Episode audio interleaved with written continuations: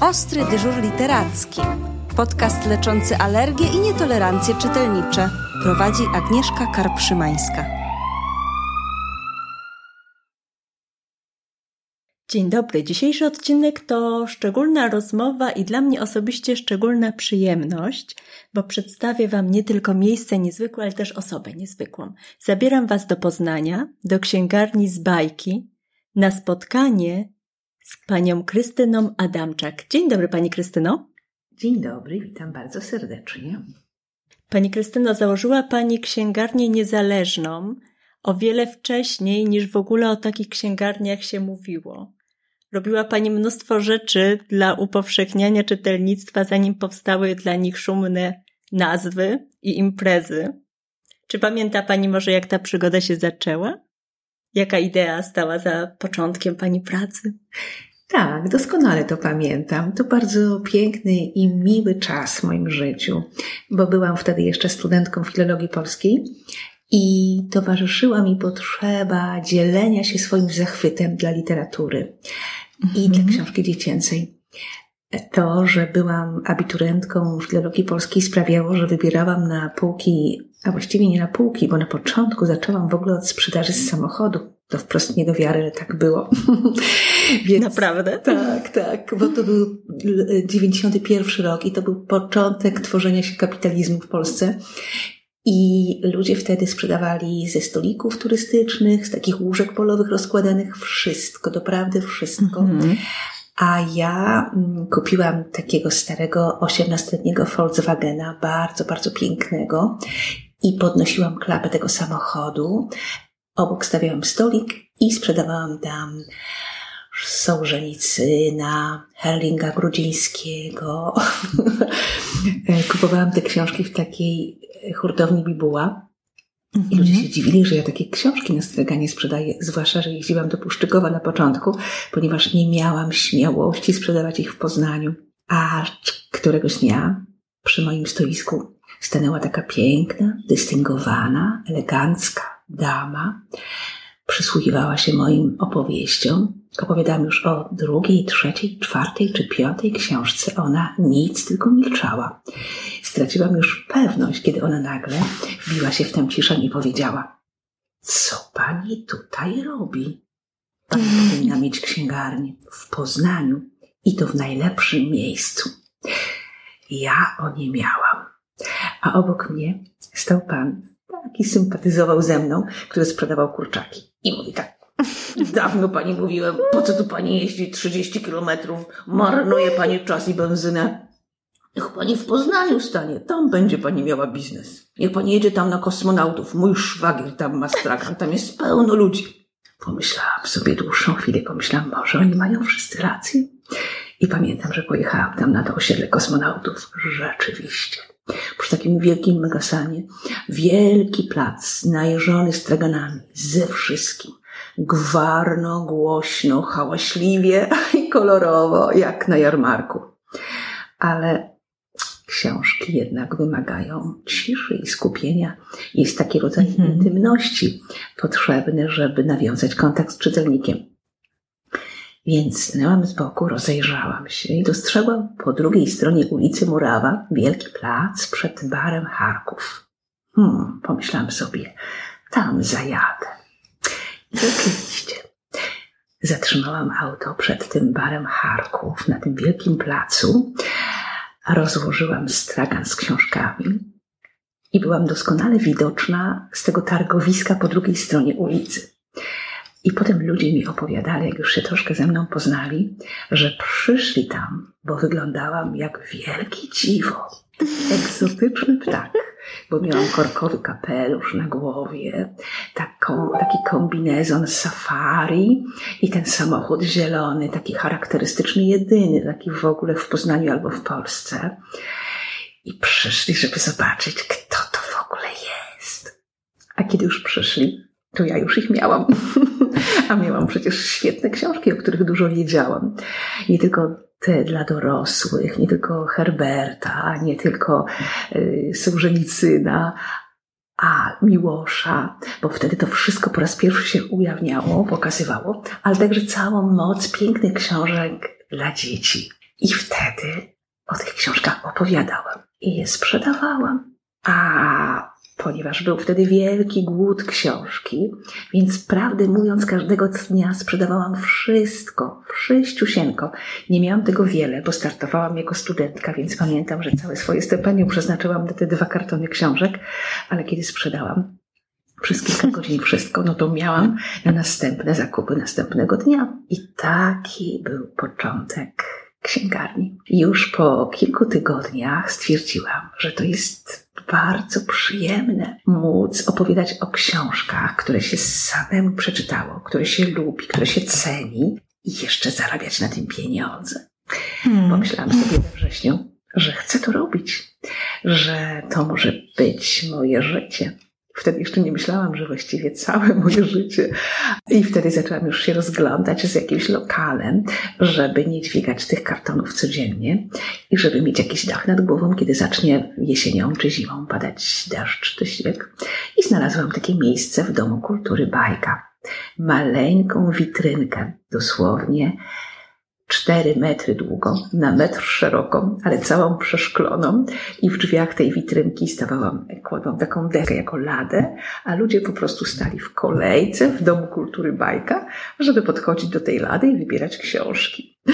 I z tej małej witrynki, z tych czterech metrów kwadratowych potem wzięłam pół takiej galerii, czyli to było około 20 metrów, a potem już całą galerię, czyli to było jakieś 60 metrów kwadratowych. A po 10 latach Drugą księgarnię założyłam na osiedlu przyjaźni, gdzie było już 150 metrów i gdzie jedną salę, taką 50-metrową, przeznaczyłam tylko na spotkania literackie, na warsztaty literackie, na takie działania artystyczne, niezwiązane wcale ze sprzedażą, ale które bardzo mm, działały spójnie z księgarnią i z tym, co sobie myślę o promowaniu literatury, żeby dziecko kojarzyło książkę z zabawą, z radością, z wesołością, z teatrem. A na to otworzyło mnie moje dziecko, bo na pierwszym roku studiów urodziłam syna. I on obcował z książkami bardzo wcześnie i bardzo chętnie, bo ja już mu czytałam, kiedy był e, malutki, kiedy mieszkał w moim brzuchu, to właściwie całe godziny siedziałam w bibliotece. Więc trudno się dziwić, że lgnął do książek od maleńkości ale wszystkie przeczytane mm, historie zaraz wprowadzał w życie i rzucał mi szable i kazał mi walczyć z sobą, albo kazał mi być smokiem, albo lwem, albo innym stworem. Także doskonale pamiętam te zabawy, kiedy on bardzo świetnie chciał przetworzyć wszystko to, co przeczytał, albo o czym ja mu przeczytałam, żeby to wdrożyć w nasze życie rodzinne i żebyśmy się tak bawili i żebyśmy byli tymi postaciami, które, z którymi spotkaliśmy się przed chwilką w tekście literackim. I pomyślałam sobie, że to może być ciekawe także dla innych dzieci. Dlaczego by tego nie robić z innymi dziećmi? I tak, 20 lat temu w Nordze Literackiej w księgarni z bajki na osiedlu przyjaźni powstała Narnia. Prawdziwa Narnia śnieżna kula, do której przechodziło się przez drzwi starej XIX-wiecznej szafy, wielkiej tajemniczości, ciemności. Dzieci zdejmowały buty i przed drzwiami wypowiadały swoje imię. I dla każdego z nich Narnia otwierała swoje podwoje. Przez cały rok robiłam te warsztaty e, z wielkim zaangażowaniem, bo uważam, że to piękna, i wartościowa książka. I tak jak Bruno Bettelheim, znawca powieści dziecięcej, powiada, że jeśli chcemy, aby nasze dziecko poszło w świat z mocnym i odpornym na różne pokusy kręgosłupem, to powinniśmy z nim przeczytać i przerobić narnię, bo jest tam hmm. wszystko. Jest tam i odwaga, i zmaganie się ze słabościami, jest dzielność, jest nadzieja, jest szlachetność i podłość. Jest tam dokładnie to, co jest w Biblii, takim tekście ważnym dla kultury dorosłych, kultury śródziemnomorskiej, nie tylko dla ludzi wierzących, ale dla w ogóle literatury i kultury śródziemnomorskiej. W Narni jest wszystko to dla dzieci. I jest tam bardzo wiele paraleli takich związanych z tym, tekstem e, europejskim. Dlatego uznałam, że to wiele dzieci powinno o tym tekście usłyszeć. I oddziaływałam, tak jak mówiłam, na wzrok, na słuch i także na smak. Bo wtedy już zaprzyjaźniłam się z wydawnictwem Media Rodzina, wydawcą tego tytułu i poprosiłam ich, żeby ufundowali po paczce ptasiego mleczka dla tych grup. Bo ja to robiłam za darmo. Wtedy jeszcze nikt ani Mhm. złotówki nie płacił za te warsztaty. I oni się na to zgodzili. Rzeczywiście Potem się okazało, że było tych warsztatów i więcej, i więcej, i więcej, ale to było ważne, to był taki ważny akcent w, tej, mm, w, tej, w tych warsztatach. I jakiś czas temu, po tych warsztatach, a minęło już z pięć lat może, albo więcej, byłam na targach książki, które się jeszcze wtedy w zamku odbywały, pierwsze targi książki dziecięcej w Poznaniu. I widzę, jak przy stoisku Media Rodzina chłopiec ciągnie mamę za rękę i mówi: Mamo, mamo, kup mi tę książkę, wskazując na opowieści z Narni, bo ja już jadłem ptasie mleczko z tej książki. Ja chcę ją mieć, ja chcę wiedzieć, co było dalej. Pamiętam, że ja. Oj, to jest niestandardowa promocja czytelnictwa zupełnie, Tak. prawda? Przez ptasie mleczko. Ale to piękny wykład był o promocji czytelnictwa przez ptasie mleczko. Przez o oddziaływanie na zmysły. Ponieważ Tak, nigdy nie oczywiście, jak wiemy, najbardziej. co dzieciom zapadnie w pamięć, a to oddziaływanie na zmysły, na węch, Tak. na smak, na dotyk jest ogromnie ważne. Wtedy to dziecko pewnie było w pierwszej albo drugiej klasie. Potem był już pewnie w szóstej, bo wiem, że mama się upierała nie chciała mu tego, tej książki kupić, ale po prostu ja stałam tam znieruchomiała, miałam oczy wezbrane łzami, a wszyscy na stoisku po prostu patrzyli i wiedzieli o co chodzi. I to był po prostu dla mnie taki pocałunek szczęścia, taki, taka laurka wdzięczności. Bo Tak, takie ta potwierdzenie, że warto było, prawda? tak, No że tak, to po prostu był oczywiście. taki wkład w to, co w tym dziecku jest. I ja takich laurek dostaję więcej. Mhm. Nagle latem wszedł do księgarni taki piękny młodzieniec, taki, taki charakterystycznie, taki przykuwający uwagę, wysoki, piękny młodzieniec z dziewczyną. I mówi, ach, czy pani mnie pamięta? Bo ja 15 lat temu byłem tutaj na warsztatach i ja je nadal pamiętam. Przyjechałam z Gdańska, to jest moja żona. Właśnie skończyłam architekturę i tak sobie przyjechałam specjalnie do Poznania, żeby pokazać mojej żonie, gdzie chodziłem do szkoły i gdzie przeżyłem najważniejsze rzeczy i przyprowadziłem ją tutaj. I tak się cieszę, że ta księgarnia jest, bo w Gdańsku już nie ma takich księgarni.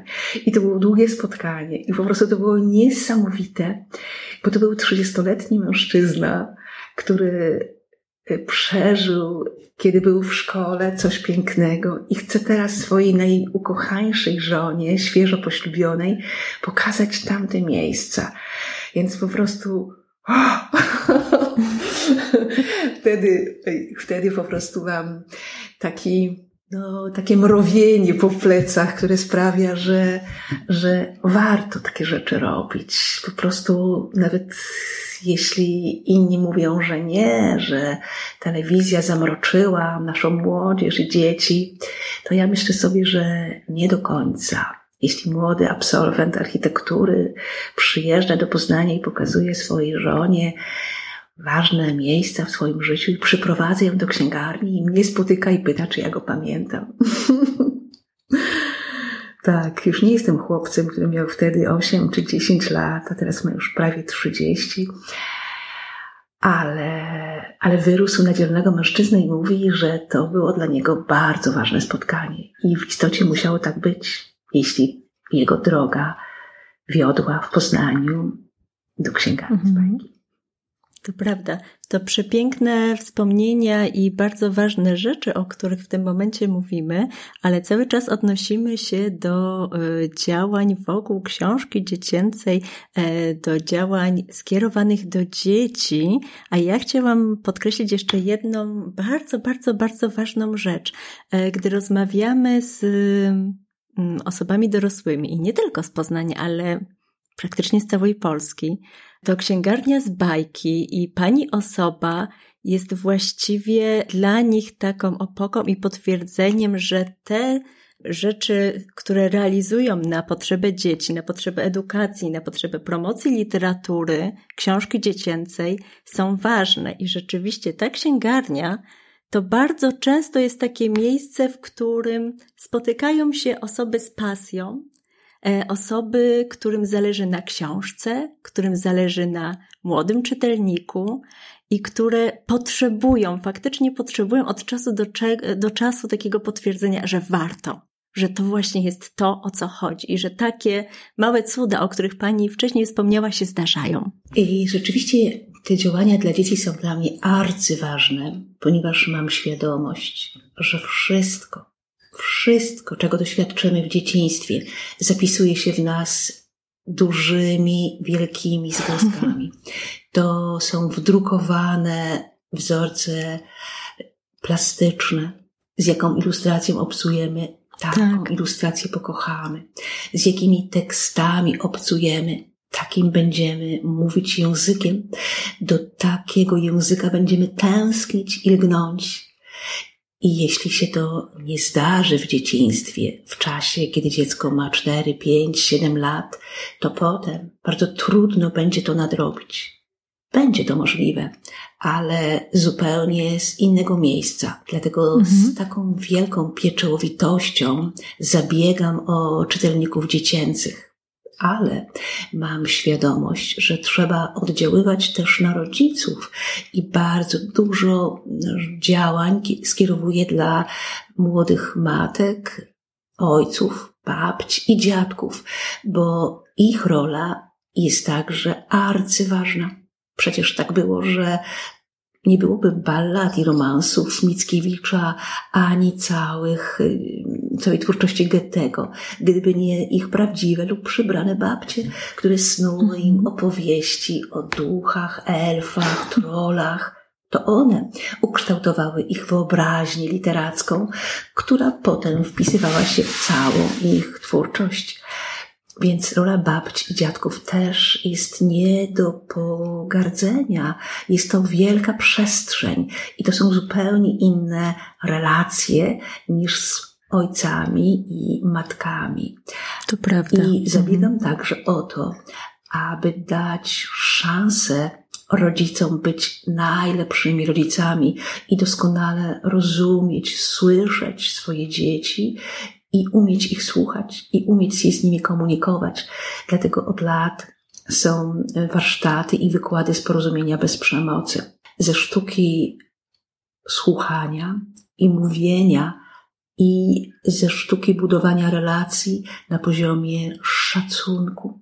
Niezależnie od tego, czy to dziecko ma 5, 3, 7 czy 15 lat, żeby to bycie mamą i tatą było dla nich miłą przygodą, żeby ich budowało, napełniało szczęściem i żeby w domu było dużo łagodności, cierpliwości i takiego rodzaju kontaktu, że chce się wracać do domu po szkole, po lekcjach czy po pracy, że się po prostu wie, że będzie można w tym domu powiedzieć wszystko i że to wszystko zostanie przyjęte, zaakceptowane i że dziecko dostanie wsparcie po trudnych spotkaniach w szkole czy w relacjach z kolegami na podwórku, w sporcie.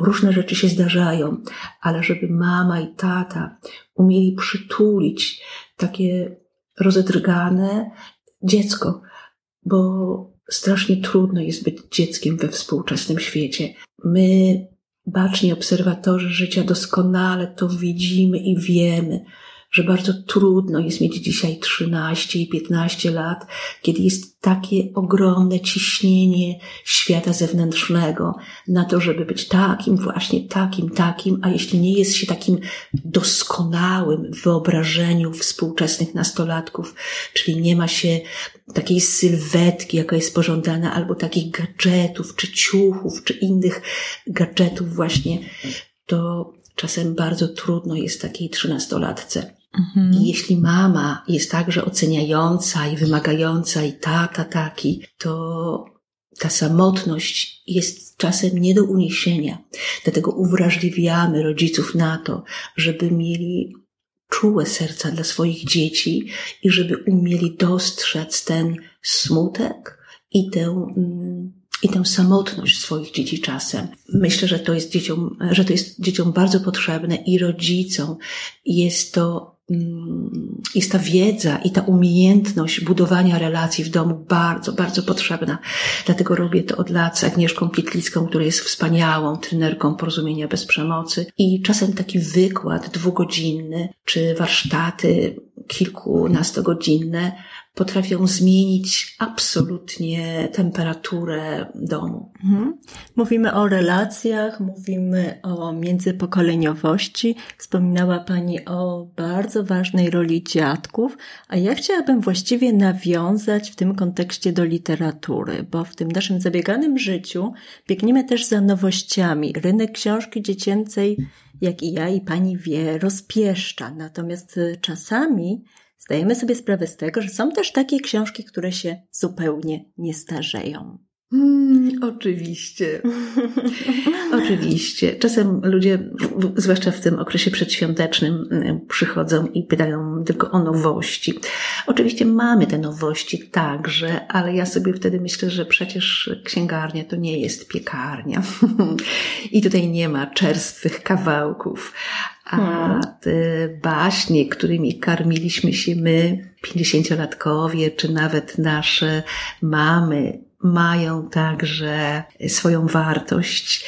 I to tak nie jest, że to muszą być zawsze najnowsze książki. Są takie książki, które mam w księgarni od początku istnienia i których e, nie chcę się pozbyć. Ciągle zamawiam kolejne wydania, takie, które które są ponadczasowe, uniwersalne i ciągle piękne i ciągle potrzebne. Bo żeby zbudować taki, taką relację dziecka z książką, rozbudzić jego miłość do literatury, to chyba wcale nie musimy uczyć go trzymać ręki cały czas na pulsie i śledzić nowości. Tu zupełnie o coś innego chodzi, tak, prawda? Absolutnie. Dziecko nie potrzebuje nowości. Dziecko potrzebuje zabawy. Dziecko potrzebuje radości. Potrzebuje, żeby być zobaczone, żeby być y, dotknięte. Bardzo potrzebują dzieci dotyku i zachwytu. Bardzo. Rodzice czasem o tym nie wiedzą, ale kiedy prowadzę warsztaty z dzieckiem świat wartości i mówię o potrzebach emocjonalnych dzieci, to podkreślam to, jak bardzo dzieci potrzebują zachwytu, nie za to, że są takie czy śmakie, ale dla samej istoty ich istnienia, że są naszymi dziećmi, że są naszymi wnukami, albo że są naszymi bratankami.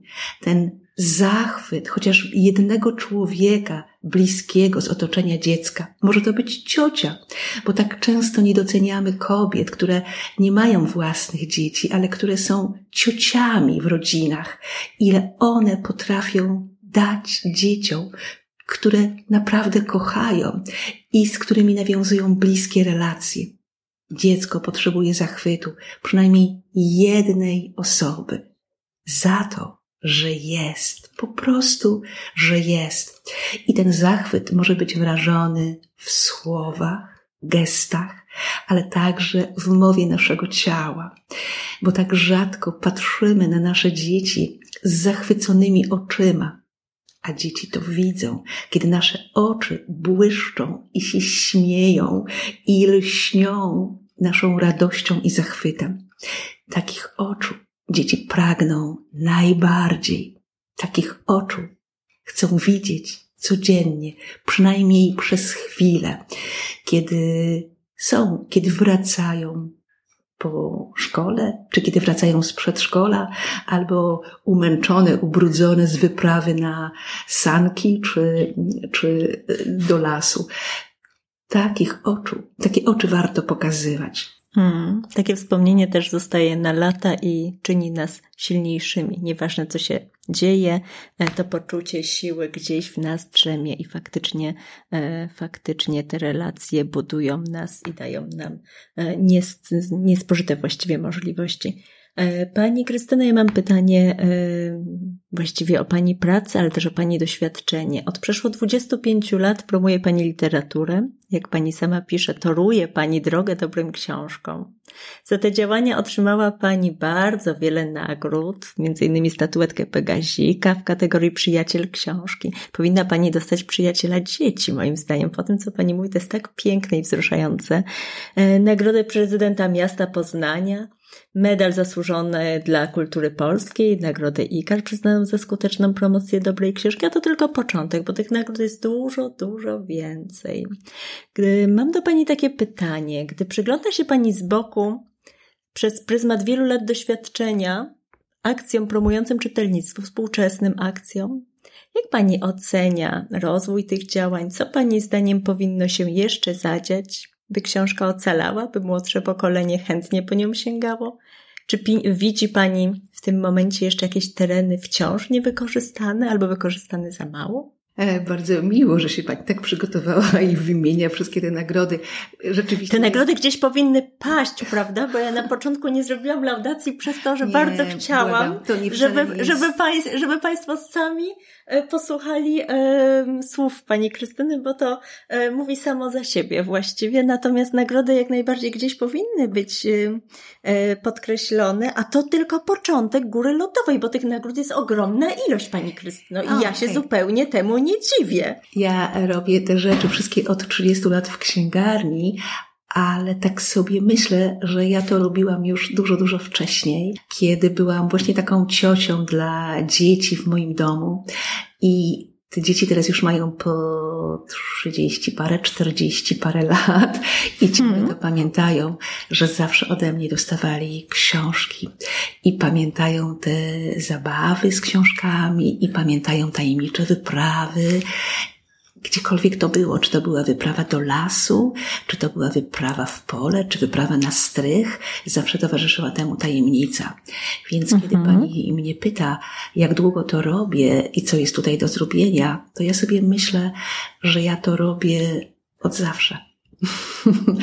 Bo mhm. kiedy byłam małą dziewczynką, nauczyłam się czytać mając pięć lat, tak po prostu, ponieważ mam dużo starsze rodzeństwo i w domu moim wszyscy czytali, więc ja po prostu patrząc im przez ramię do elementarzy, nauczyłam się sama czytać i moja siostra 10 lat ode mnie starsza mówi, nikt mnie nie uczył. Po prostu nagle zaczęłam czytać, więc po prostu dali mi te elementarze i te niezapisane do końca zeszyty i sobie tam, kiedy oni I tak się szkoły, zaczęło. Tak, to ja jej kawałek odprowadzałam i wracałam do domu i się bawiłam sama w szkołę.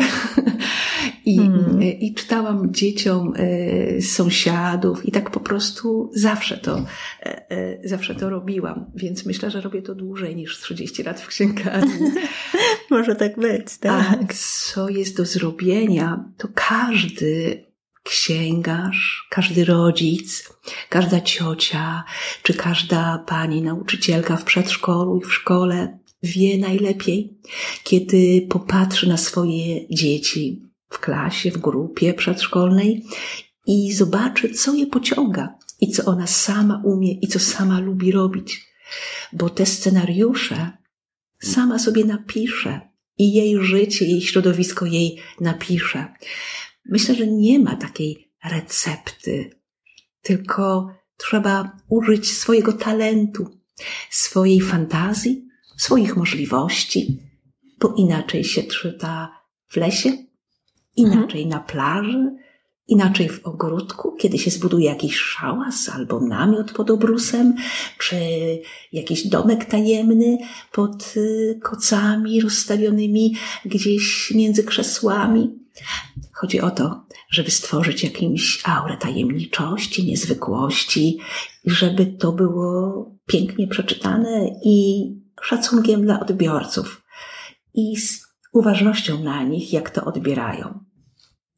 I to jest chyba bardzo ważne, bo czasami zapominamy, dla kogo te wszystkie działania, i zapominamy, że kluczem chyba do skutecznych działań jest być jak najbliżej dziecka i, yy, prawda, i ten szacunek yy, dla jego odbioru, dla jego emocji, dla jego wrażliwości jest tutaj bardzo, bardzo ważny. Tak, i myślę, że sceneria tego, gdzie jesteśmy, bo można czytać wszędzie. Można czytać w mhm. pociągu, w samolocie, można czytać jak pada deszcz, nas zastanie gdzieś tam pod namiotem.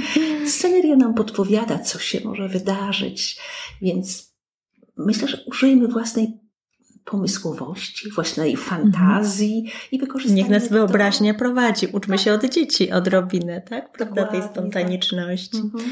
Zbliżają się święta. Może mogę Panią poprosić o kilka rekomendacji na koniec naszej rozmowy? Pani ukochanych książek, być może takich, które się zupełnie nie starzały, które podobają się wciąż młodym czytelnikom, może takich międzypokoleniowych? Hmm, mam dużo takich ukochanych książek, więc mm, zawsze, kiedy ktoś przychodzi do mnie do księgarni, to najpierw z nim rozmawiam. Gdy to jest mhm. dziecko, to pytam go o imię, ile ma lat i tak zaczynam taki dialog, żeby dać mu odczuć, że jestem go też ciekawa. I jeśli mówi jakieś imię, to mówi, o, nie wiem czy wiesz, ale taki sam chłopiec mieszka w tej książce. I tak zaczynam zaciekawiać książkami, bo zależy mi na tym, żeby dziecko, które przychodzi do księgarni, poczuło się właśnie usłyszane, zobaczone i ważne i że właśnie dopasowuje tę książkę do niego.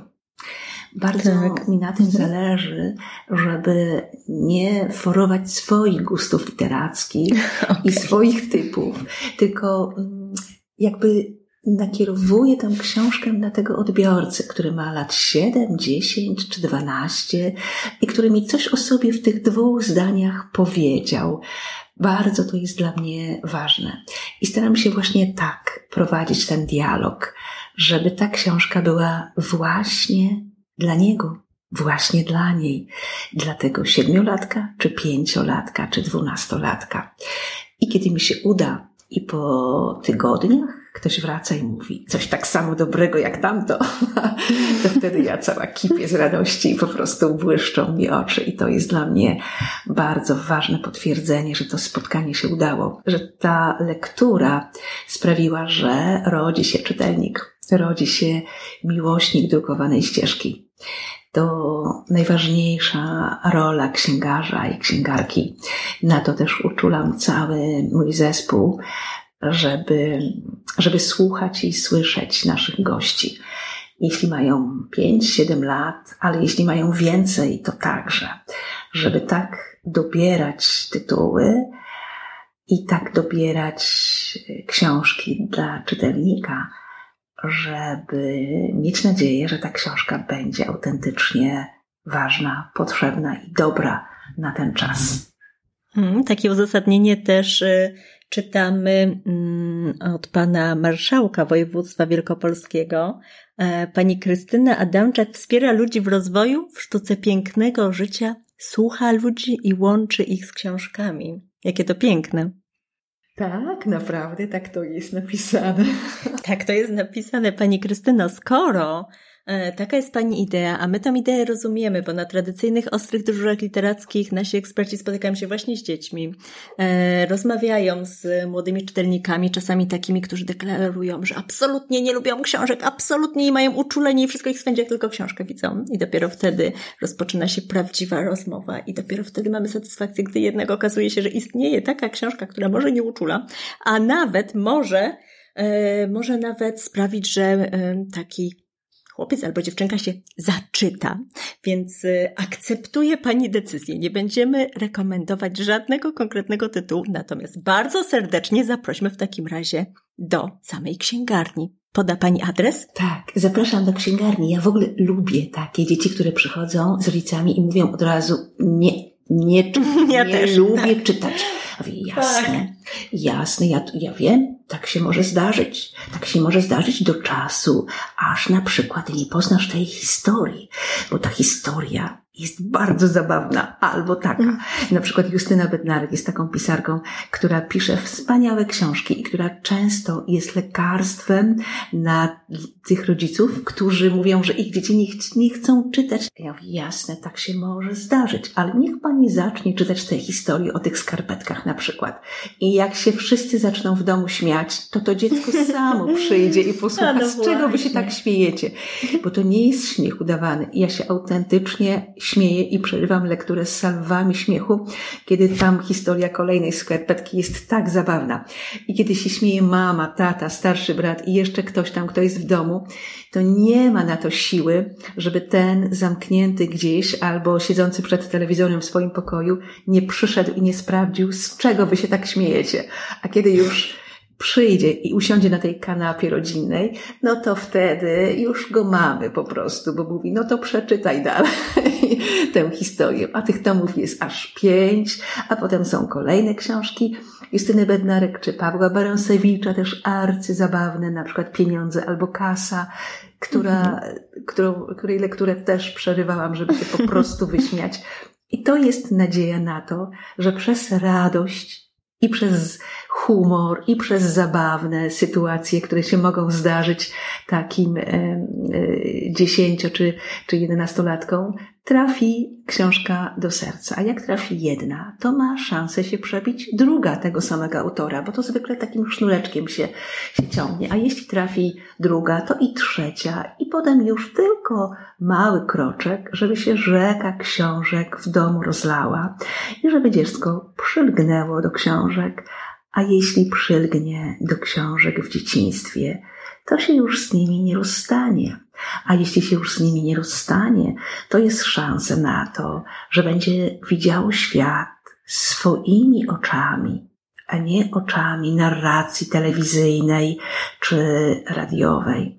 To jest szansa na to, że będzie używało własnego rozumu do postrzegania świata, że będzie miało inne spektrum na postrzeganie siebie, swoich emocji, rozpoznawanie tego, kto ma wobec niego dobre intencje, a kto złe, na rozpoznawanie tego, co tak naprawdę jest dobre dla niego i dla świata, i będzie umiało sięgnąć po to i mieć odwagę tego bronić i zapraszać tego więcej i więcej do swojego życia, bo obcowanie z książkami czyni nas pełniejszymi, odważniejszymi, mądrzejszymi i lepszymi ludźmi, dobrymi mężczyznami, dobrymi kobietami, matkami, ojcami, fachowcami.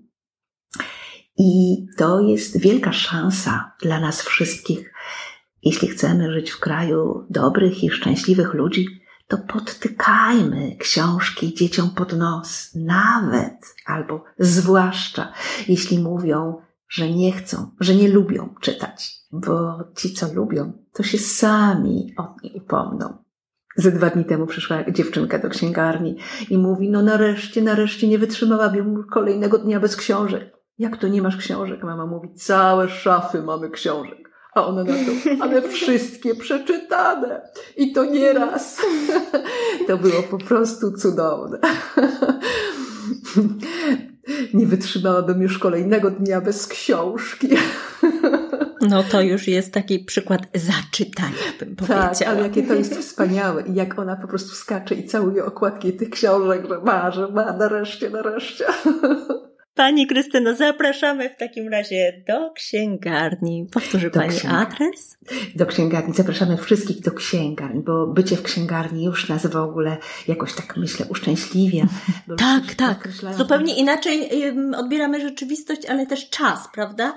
Bo mi ten czas jakoś tak no, mam wrażenie, że troszkę jest jak z Narnią, tylko niestety one nie staje w miejscu, bo ja wchodzę tylko na chwilkę, a potem się okazuje, że, że minęło znacznie więcej chwilek. No cóż to powiedzieć, no tak, tak już mamy. Ale ostatnio też mi czytelnicy powiedzieli, że jak dobrze, że tutaj są, bo mogą zobaczyć, co jest w środku, bo w tym internecie a, nie no widać właśnie, tylko okładki, właśnie. a tam wszystkie są bestsellerami, wszystkie mają achy i ochy takie i potem kiedyś kupują, to się dowiadują, że jednak nie, że jednak nie, te ochy są chyba nieprawdziwe, i że to w środku nie wygląda tak jak na okładce. Więc zaglądajcie Państwo do księgarni i przekonajcie się, co się kryje za okładką i czy naprawdę wystarczy czasem przeczytać trzy zdania, żeby poczuć, czy ten język jest taki, który nam będzie odpowiadał, czy nie. I wierzcie księgarzom, bo oni czytają i oni weryfikują te achy i ochy z różnych książkowych rekomendacji dostępnych w internecie i często kwestionują tamto, tamtą opinię. Myślę, że jest dużo dobrych księgarni. Jeśli mieszkacie Państwo w Poznaniu, to przybywajcie do księgarni z bajki, a jeśli mieszkacie gdzie indziej, to w wielu mm, miastach i miasteczkach na szczęście są jeszcze księgarnie, a w nich księgarze, którzy lubią książki i którzy wiedzą, co w nich jest. Bardzo serdecznie dziękuję za tą rozmowę. Bardzo serdecznie zapraszam Państwa również, przyłączam się do tego zaproszenia i uciekam do księgarni. Dziękuję ślicznie. Bardzo dziękuję i życzę Państwu miłych spotkań z książkami, szerokiej rodziny literackiej, bo kiedy czytamy, to już nie jesteśmy sami. Kiedy mamy w lewej i prawej stronie okładkę książki, to przed nami otwierają się zupełnie nowe światy i zapraszamy do naszego życia tych, których tam między okładkami spotykamy. Czyli nasza rodzina się poszerza, poszerza się krąg naszych przyjaciół. Kiedy masz książkę, nie jesteś sam, nie jesteś sama. Masz przyjaciela. Możesz wdziać na czas lektury jego buty i maszerować sobie tam, dokąd on idzie.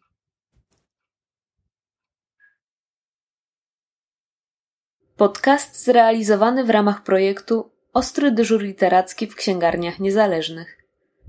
Dofinansowano ze środków Ministra Kultury i Dziedzictwa Narodowego pochodzących z Funduszu Promocji Kultury.